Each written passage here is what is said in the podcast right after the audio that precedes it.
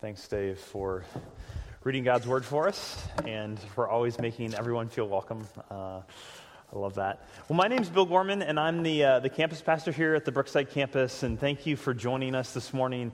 Um, again, uh, to all the moms, happy Mother's Day. We're so glad that you're here with us this morning.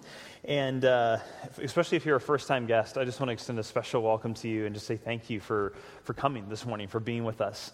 And we're so glad that you're here.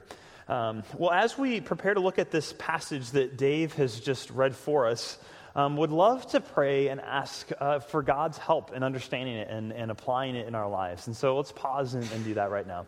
Father in heaven, we're so thankful that you. Um, and I pray this almost every week, but I, it's true. I'm so thankful that you have revealed yourself to us in the gift of your word, that you have not left us um, to wonder what you are like or to wonder what you think, um, but that you have given us this treasure that is the Bible, that is your word.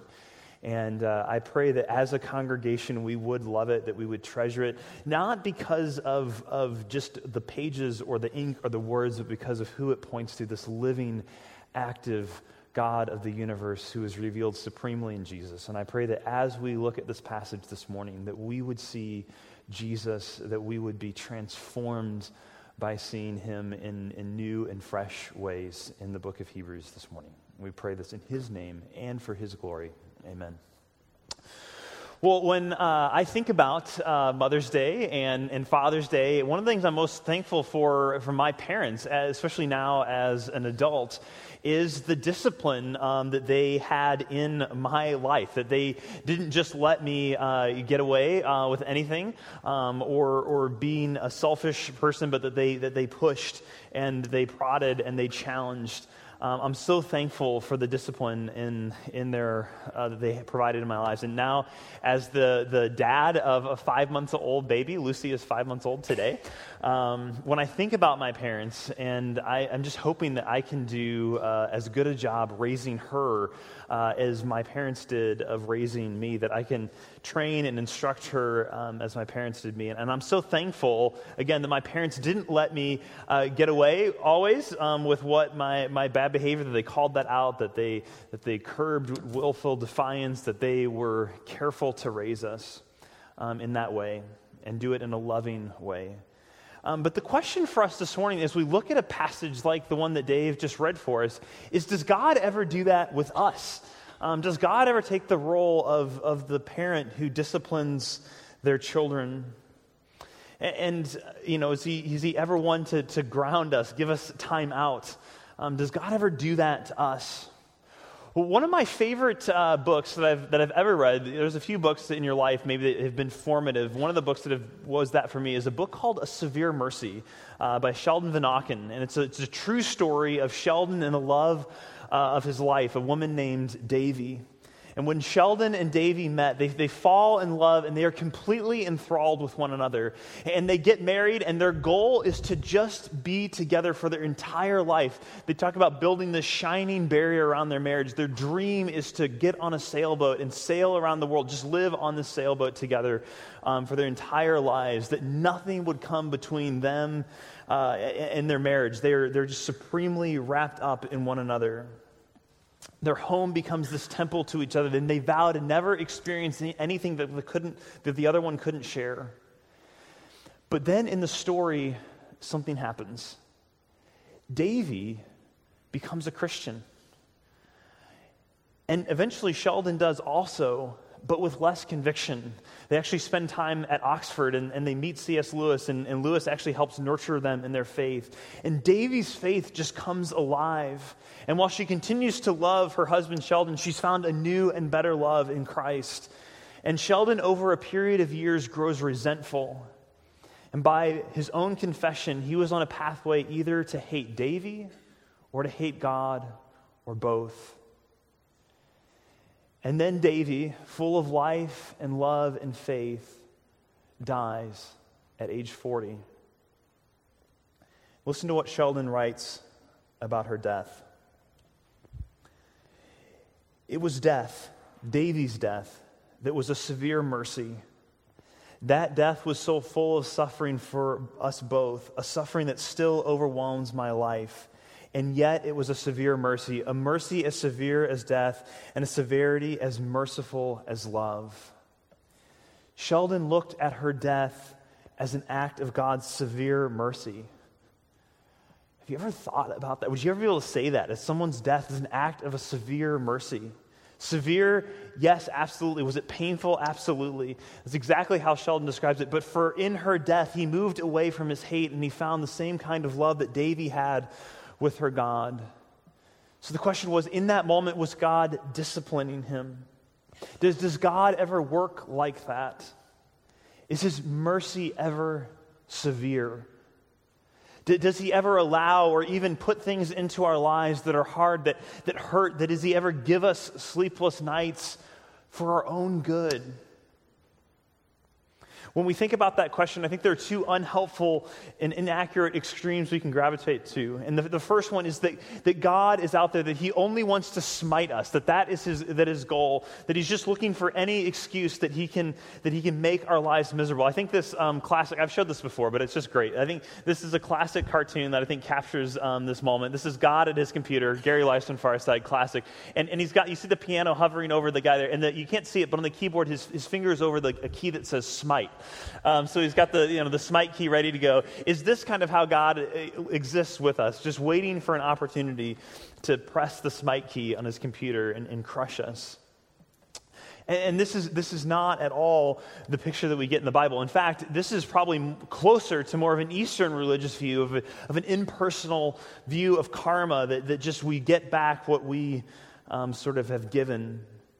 But it's not at all like the biblical personal God revealed in the scriptures.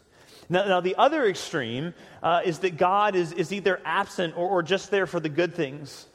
That God is more like a, a grandma or a grandpa who, who never really challenges and just kind of gives treats. But could it be that God also takes the role of a loving parent? That there are times when He allows pain in our lives, even puts pain in our lives. And I want to say right here from the beginning, so that you don't misunderstand, there is so much that we don't understand about how and why we suffer. Massive amounts. Of suffering is, in many ways, very mysterious.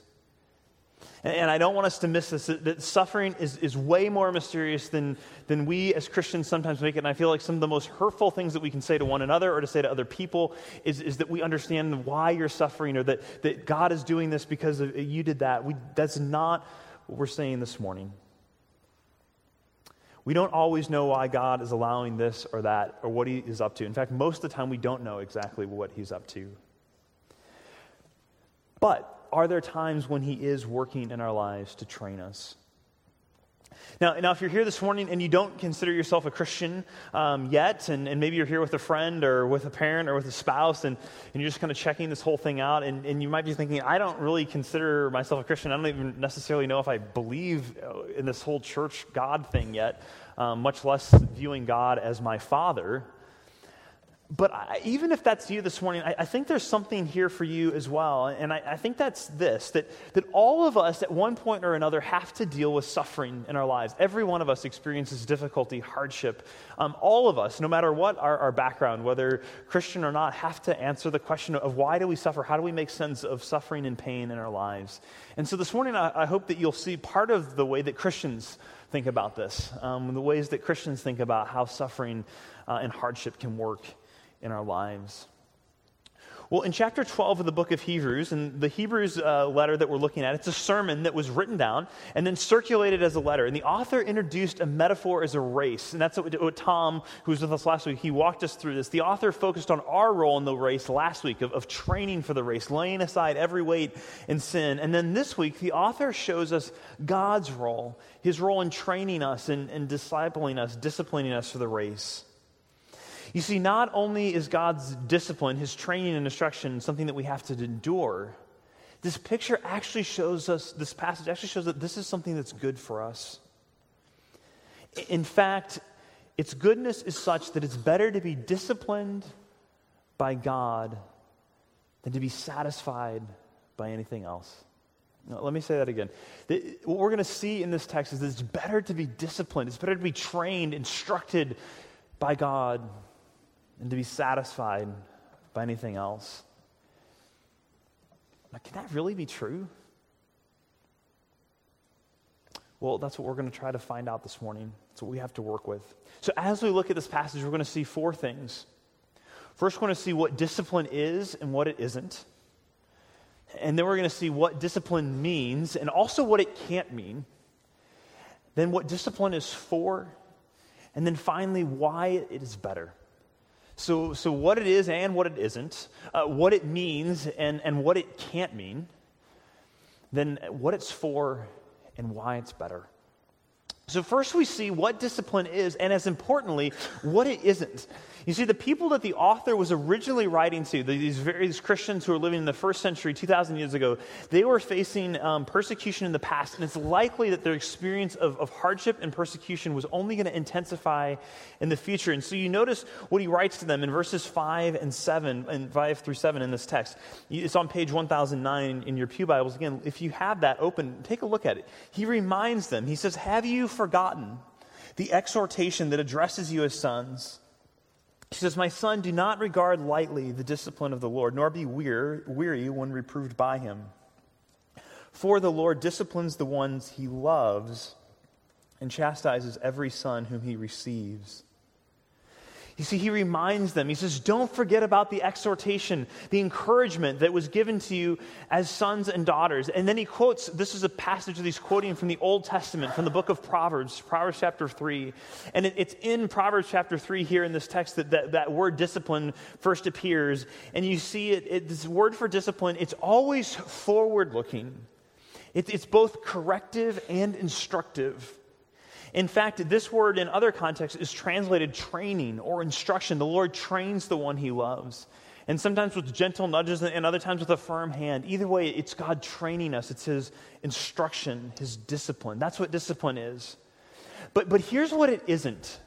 And like I said, this is almost as important as understanding what it is, especially with a concept like this.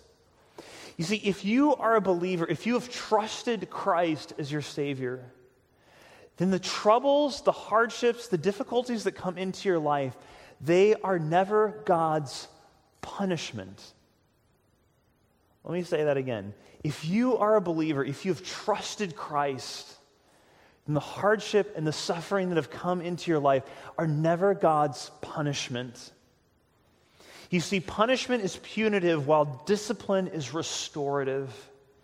If you follow Christ, God's punishment for all of your sins has already been poured out on Christ on the cross. He has received all of God's wrath for you. That's why the apostle Paul writes in Romans 8:1, there is therefore now no condemnation for those who are in Christ Jesus. God has no wrath left for you if you are in Christ. Jesus experienced it all for you. God will never punish his children, making them pay for their sins. That's the good news of the gospel. But He will discipline us, He will train us, He will instruct us. Now, does this mean that every time we are experiencing hardship or suffering, that God is disciplining us in the sense of correcting us? That's the next question we have to answer. And again, the answer is, is no, not at all. In the Bible, there are many examples of people who experience suffering that clearly is not correction in their lives. Like, like Job, for instance. Job is a classic Old Testament story. In the book of Job, throughout, declares over and over and over again that Job was blameless, that he hadn't done anything to bring the suffering on himself that he experienced. Jesus is the supreme example of someone who suffered that wasn't as a result of, of the need of correction or discipline. He was perfect in every way. So then the question is this How do I know when my suffering and hardship is discipline, is correction, and when it's just part of living in a broken and messed up world where awful things happen? How do you know the difference? Well, honestly, in most cases, you probably can't know. I mean, There might be some situations where it's clear. I mean, for example, I mean, obviously, if, if, let's say if you drive drunk and you get arrested and your license revoked, it's like, okay, well, that's a clear one to one kind of correlation between something I've done and some sort of corrective consequences that have taken place in my life. But in the vast majority of the time, we simply don't know why we are suffering. Is it corrective? Is it, is it just stuff that's happening in the world? What we can say is this all suffering is because of sin. Suffering exists in the world because of sin. But let me say this all suffering is because of sin, but not all of your suffering is because of your sin. Let me repeat that again. All suffering exists in the world because sin exists in the world, but not all of your suffering is the result of your sin. Sometimes we are just caught in the mess of a broken world. And yet, if we understand discipline as training, both in the negative and the, the positive sense, then we can be certain that all things, in all things, God is always training us to run better. And that's why it says in, in verse 7, and I, actually I think the NIV even makes it clear it says, endure hardship as discipline endure hardship as discipline. Can you know if every instance of hardship or suffering in your life is God's discipline? You probably can't know that for sure, but you can endure it as training, as discipline, embrace it as that. The passage doesn't say every hardship is discipline, but it says endure every hardship as if it is discipline. If it is God's training in your life, See, not all suffering is corrective, but all suffering can be formative. Not all suffering is corrective, but all suffering can be formative. So here's the first bit of application on this. When, when trials come, when suffering comes in your life, instead of just bearing them or, or running from them or, or making assumptions about them, what if we instead began by asking the question God, what are you up to? Uh, what are you, what are you trying to do in my, in my life through this? And he, and he, may not tell you. In fact, he, he, probably won't give you a lot of clarity on that question. But just by asking the question, God, what are, what are you doing in this moment of hardship, in this moment of suffering? What, what might be you be trying to teach me? It just repositions the whole thing to be trained by whatever it is. Is he correcting you, something that you've done wrong, or, or is he simply training you? Either way, don't waste your pain. God is teaching you to run with endurance.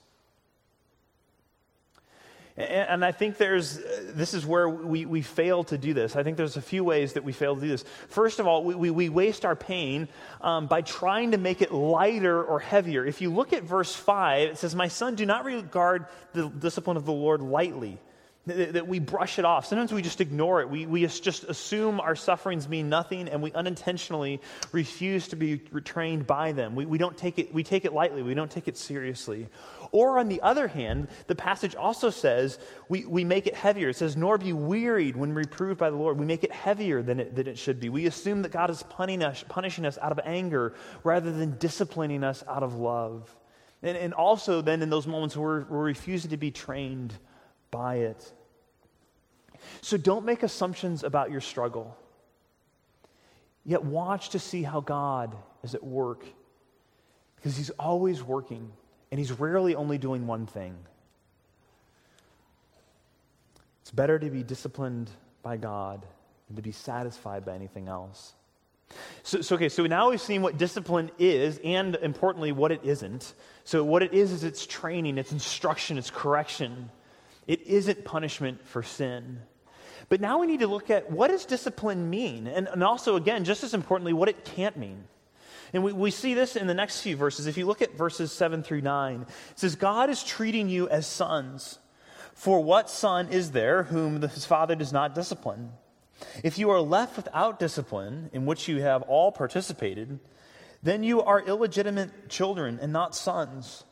Besides this, we have had earthly fathers who disciplined us, disciplined us, and we respected them. Shall we not much more be subject to the Father of spirits and live? You see, God's discipline, first and foremost, means that we are his sons and daughters. His discipline means that we are his sons and daughters. It means that we have been adopted into his family. That when we experience his discipline, it isn't the fact that he's rejecting us, it's actually a confirmation that, that he's invited us in, that he's welcomed us, that he's adopted us as his children. Uh, so you see this theology of, of, of sonship, of being adopted as a son or a daughter of God. This is vital to understanding our suffering. In fact, it's hard to make sense of it apart from a theology of adoption. You see, if, if, we're, if in our suffering we assume that God is absent and uncaring, then, then we'll be, become despairing. But in fact, the opposite thing is happening. In those hardships, in those trials, when God is disciplining us, it's actually evidence of your relationship with Him. Only the loved, only the adopted, only the sons are disciplined, the daughters are disciplined, His children are disciplined. Only those who belong to Him have any hope that their pain means something more, that it has a greater purpose in mind. You see, God's discipline is, is evidence of our relationship with Him, it's evidence of His love for us. You ever thought about that before? It's actually evidence of God's love for us. It means that we're His children. So that's what it means. It means that we're His children. But what can it mean? If his discipline means that we're his children, what can't it mean? Well, it can't mean that he doesn't love us. I want you to hear that clearly. That when you experience suffering and hardship as a follower of Jesus, the one thing that it can't mean is that he doesn't love you. I think Tim Keller, uh, pastor in New York City, is brilliant on this. He points out that because Jesus, God's very own son, died on the cross for us, the one thing that suffering and hardship and discipline can't mean is that God doesn't love me. We may not know the answer, we may not know why we're suffering, but we know what the answer is not. It can't be that he doesn't love us because he can't be that he isn't that he's detached or he's unconcerned about our condition because he has come right into the midst of us and he took all of our suffering on himself. So God's discipline means that we're his children, and it can't mean that he doesn't love us. I love how Pastor uh, Eugene Peterson paraphrases these verses in the message. Just, just listen to this verses 7 through 9 again in the message. He says, God is educating you. That's why you must never drop out. He's treating you as his dear children. This trouble you're in isn't punishment, it's training, the normal experience of children. Only irresponsible parents leave their children to fend for themselves. Would you prefer an irresponsible God? We respect our own parents for training and not spoiling us. So why not embrace God's training so we can truly live? I think Eugene nails it. That's exactly it. So, so here's another step. When you experience hardship, when you experience suffering and trials, ask God, God, what would you help me to do here? Would you, would you help me to recognize your love? Because there's times in those moments of suffering and hardship where God seems absent and, and He doesn't seem to be answering our prayers when it's hard to sense His love. So, in those moments, say, say God, I, I know that you love me. Help me to sense your love. Help me to trust you in the midst of this. Help me to endure this hardship as discipline. I don't know what you're up to, but help me to endure it as discipline. Help me to know your love through this. how often I think to myself, God, if, if only I could experience you, if only I could feel your love. and rarely do I think moments of hardship are those moments that, that I should be looking for that. But, but maybe it's in those moments of difficulty that we should start looking for it. Maybe instead we should start praying that we experience his, his training, his correction, his discipline more often. For example, if you're, if you're trapped in sin, and this may seem totally counterintuitive, but, I, but I'm going to say it anyway. If you're trapped in sin and, and you feel like, I just can't get out of this, there's this thing, it's, it's, it's got a hold of me. And maybe, it, maybe it's pornography, an illicit relationship, uh, alcoholism, cheating at school, and, and you feel like, I just can't stop. I'm, I'm wrapped up in this thing, and no one knows, and I'm hiding, and I'm afraid, and yet I, I'm, I just can't but I don't know how to, to tell anyone about this, and, and, I'm scared of what would happen if they did find out. I want you to try this. try praying that you would get caught. What? try praying that you would get caught. Pray that, that, that your wife would walk in, that, that you would get stopped for a DWI, that, that your teacher would see you. Pray that you would get caught. And I know that seems so counterintuitive, but if, if God can train you in those moments, that he, he can rescue you out of that, then the best thing is for you actually to get caught. As a parent, one of the things I want to start praying for, for Lucy is that as she grows up and, and begins to, to make mistakes, that, that she would get caught. That when she does wrong, she wouldn't get away with it. That, that God would be merciful and let her sins find her out, that, that she wouldn't get away with it. Not, not because I want to see her suffer, but because I don't want to see her suffer something greater. Pray that God would do whatever it takes to get your attention, even a severe mercy. I love the old hymn that says, Oh, make, thine, make me thine forever, and should I fainting be, that is, should I ever be tempted to quit, should I ever fainting be, Lord, let me never, never outlive my love to thee the, the, the hymn writer is saying, God, take my life before I walk away from you, before I fall so far into sin I, I could never come back. Do whatever it takes to show me your love, even if it means severe mercy in my life. Now, I know all of that might seem crazy. It even seems a little crazy to me. I don't know if I want to pray that prayer. But it's only because I don't. It's only because we don't really think our sins are that bad. We don't really think that they would actually destroy us. You see, unless you believe that your sins actually have the power to wreck not only your life, but the lives of everyone around you, then you will miss out on the experience of God's love. So we've seen what discipline is that it's, it's training, it's correction. Uh, we've seen what it means. It means that we are God's beloved children. But what is discipline for? What is training for? What is the goal of all of this? Why does God allow all of this in our lives? What's the point of it all? Well, we see this in the, in the final two verses of our passage, in verses 10 and 11. It says, For they, our, our earthly fathers, our earthly parents, disciplined us for a short time as seemed best to them, but He, God, our heavenly Father, disciplines us for our good, that we might share in His holiness. For the moment, all discipline seems painful rather than pleasant, but later it yields the peaceful fruit of righteousness to those who have been trained by it. You see, God disciplines us for our good so that we might share in his holiness. And notice the author is clear here that that doesn't mean it doesn't hurt. He says all of it is painful at the time, but in the end, it yields this peaceful fruit of righteousness to those who have been trained by it. So it, it, does hurt, and sometimes the pain almost seems unbearable. It probably seems at times that it's more than we can even take. But the end result is this that we become the creatures that God made us to be. Now, I think most of us, when we hear the word holiness, this is what the author says the goal is that we would share in his holiness. I think for most of us, including me, when we hear the word holiness, we don't immediately think of, yes, that's something I want. Usually we think of something more of like a holier than thou, a self righteous person. Um, or, or, I think a picture that comes to my mind sometimes when I think of, of someone who's really holy is kind of like a, a monk up on the mountain, sort of praying for 12 hours a day, totally disconnected from the, the real life, the real world. But this is not what the picture of sharing in God's holiness is. This word is about wholeness, it's about completeness, about joy, it's about existing in the way that God always intended for you to be without fear, without insecurity or anger or selfishness.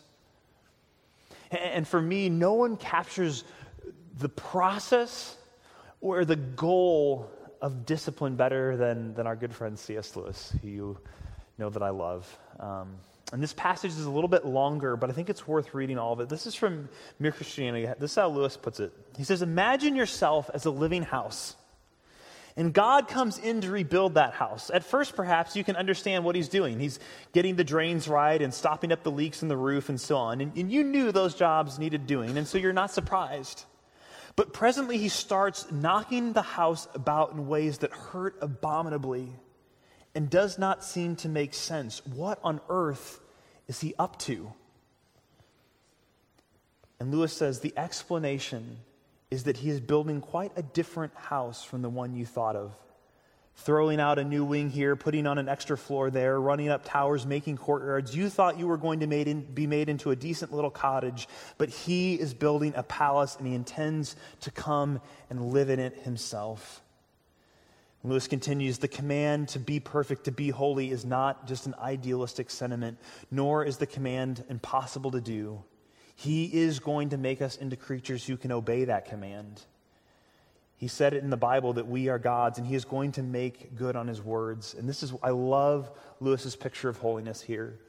He says, He will make the feeblest and filthy of us into a creature so dazzling and radiant and immortal, pulsating all through with such energy and joy and wisdom and love as we cannot now imagine. A bright, stainless mirror which reflects back to God perfectly, though, of course, on a smaller scale, His own boundless power, delight, and goodness. And Lewis concludes and he says, The process will be long and in parts very painful. But that is what we were in for, nothing less. He meant what he said. God is making you into a palace that he intends to come to live in. And sometimes that renovation process is deeply painful. But the end goal of a creature pulsating through with light and joy and wisdom and goodness that reflects back the glory of God is so worth it. That's what discipline is for. It's to make us into creatures that share in the very life and joy of God Himself forever. So, in these moments of difficulty, ask God, how do I need to grow? How can I make, how can this experience make me holy? How can this help me to become more like you? Maybe it's patience in my loneliness. Maybe it's sacrifice in a difficult marriage. It's trust in the midst of difficult news, humility through failure, dependence through disappointment, endurance through depression. Remember, in the midst of this, God may not be correcting you, but He is always training you. He's using whatever difficult circumstances you face to grow you, to train you, to bring you to the place of sharing in His holiness, in His very life and joy and delight. Okay. So, if all of that is true, if all that's actually true, is it really better? Is it really better than our sin? Is it really better than, than experiencing comfort? Is it really better to be disciplined by God than to be trained by anything else? You see, God never minimizes our pain. He never sweeps it under the rug. And, and yet, I can't think of a, an, another religion that has a more realistic and a more hopeful understanding of suffering than Christianity. In, in, Islam, for example, God cares very little for, for humans in their pain, but in the end, if you've, if you've devoted your life to Allah, you get sort of the consolation prize of, of heaven and, and maybe 40 virgins. In Buddhism, pain is, is really an, an, illusion. It's something that you've got to lose yourself to lose the pain. That if you absorb and lose your personality, if you absorb yourself into the, into the natural order, and then pain, the illusion of pain fades away. In, in naturalism, suffering is pointless. It, it's really, how can you call suffering if, if all of life is meaningless? But in Christianity, God sees our pain and He weeps he suffers with us, and He promises to make something beautiful out of it. Not a consolation prize, but an actual redemption, an actual restoration of everything that was lost. As I reflected on this passage this week and studied the text, I couldn't help but think of another um, C.S. Lewis book, one that was written for children um, called The Horse and His Boy. And, and actually, this book talks quite a bit about suffering and pain and, and how God is present in that. And maybe it seems like a heavy book for children, but it's one of, the, it's one of my favorite of the Chronicles of Narnia. And, and if you don't know the stories or you've never read those books, uh, that's okay. As long as you understand that Aslan, the, the great lion in the story, um, this is a book with talking animals. Some people like those, some people don't. I like talking animal books. Um, Aslan, the great lion, is the Christ figure. And toward the ends of the book, the heroes are discovering that so much of their difficulty along the way was created by Aslan himself. And at the time, it had been terrifying and brutal, but it had all been for their good. And at the end of the book, this is one of my favorite scenes Aslan meets Hwin, one of the horses. If you can just picture this a horse meeting this huge lion, how terrifying that must have been. And this is what Lewis writes. When, though, then Hwin, though shaking all over, gave a strange little neigh and trotted across to the lion. Please, she said, you're so beautiful. You may eat me if you like. I'd sooner be eaten by you than fed by anyone else. It's one of my favorite scenes in all of the Chronicles of Narnia because it captures this that, that I'd rather be disciplined, I'd rather experience suffering at the hand of God than be satisfied anything by anything else because He's going to make us into the creatures that we were always intended to be. If you trust Christ, if you cling to Him, then all of the suffering in your life is no longer meaningless. It becomes training. It's not punishment, but it becomes training. It becomes formation. It becomes correction so that you can become the person that God is making you to be, that He always created you to be. That's the goal of all this. That's why it's better. Let's pray. Father in heaven, as I look out at those gathered here this morning, I only know a small fraction of the stories in this room. And yet, as I look at this fraction of the stories that I know, I know there is so much pain that sits in this room pain of, of, of, aging parents, pain of infertility, pain of, of illness, of sickness, of financial hardship, pain of, of not having a job, of not having meaningful employment, pain of, of being single and longing to be married, pain of being in a marriage that is so painful and broken, the pain of a marriage that is dissolving. All of those situations exist here in this room, and there's many, many more. And Father, I pray that you would help in every one of those situations where we are a congregation are grieving and where we're feeling hurt, where we're feeling pain that you would help us to see how you're training us in the midst of that, how you're shaping us, how you're forming us. Help us to endure. That we would look to Jesus who endured these things and that we would not lose heart. We pray this in Jesus' name. Amen.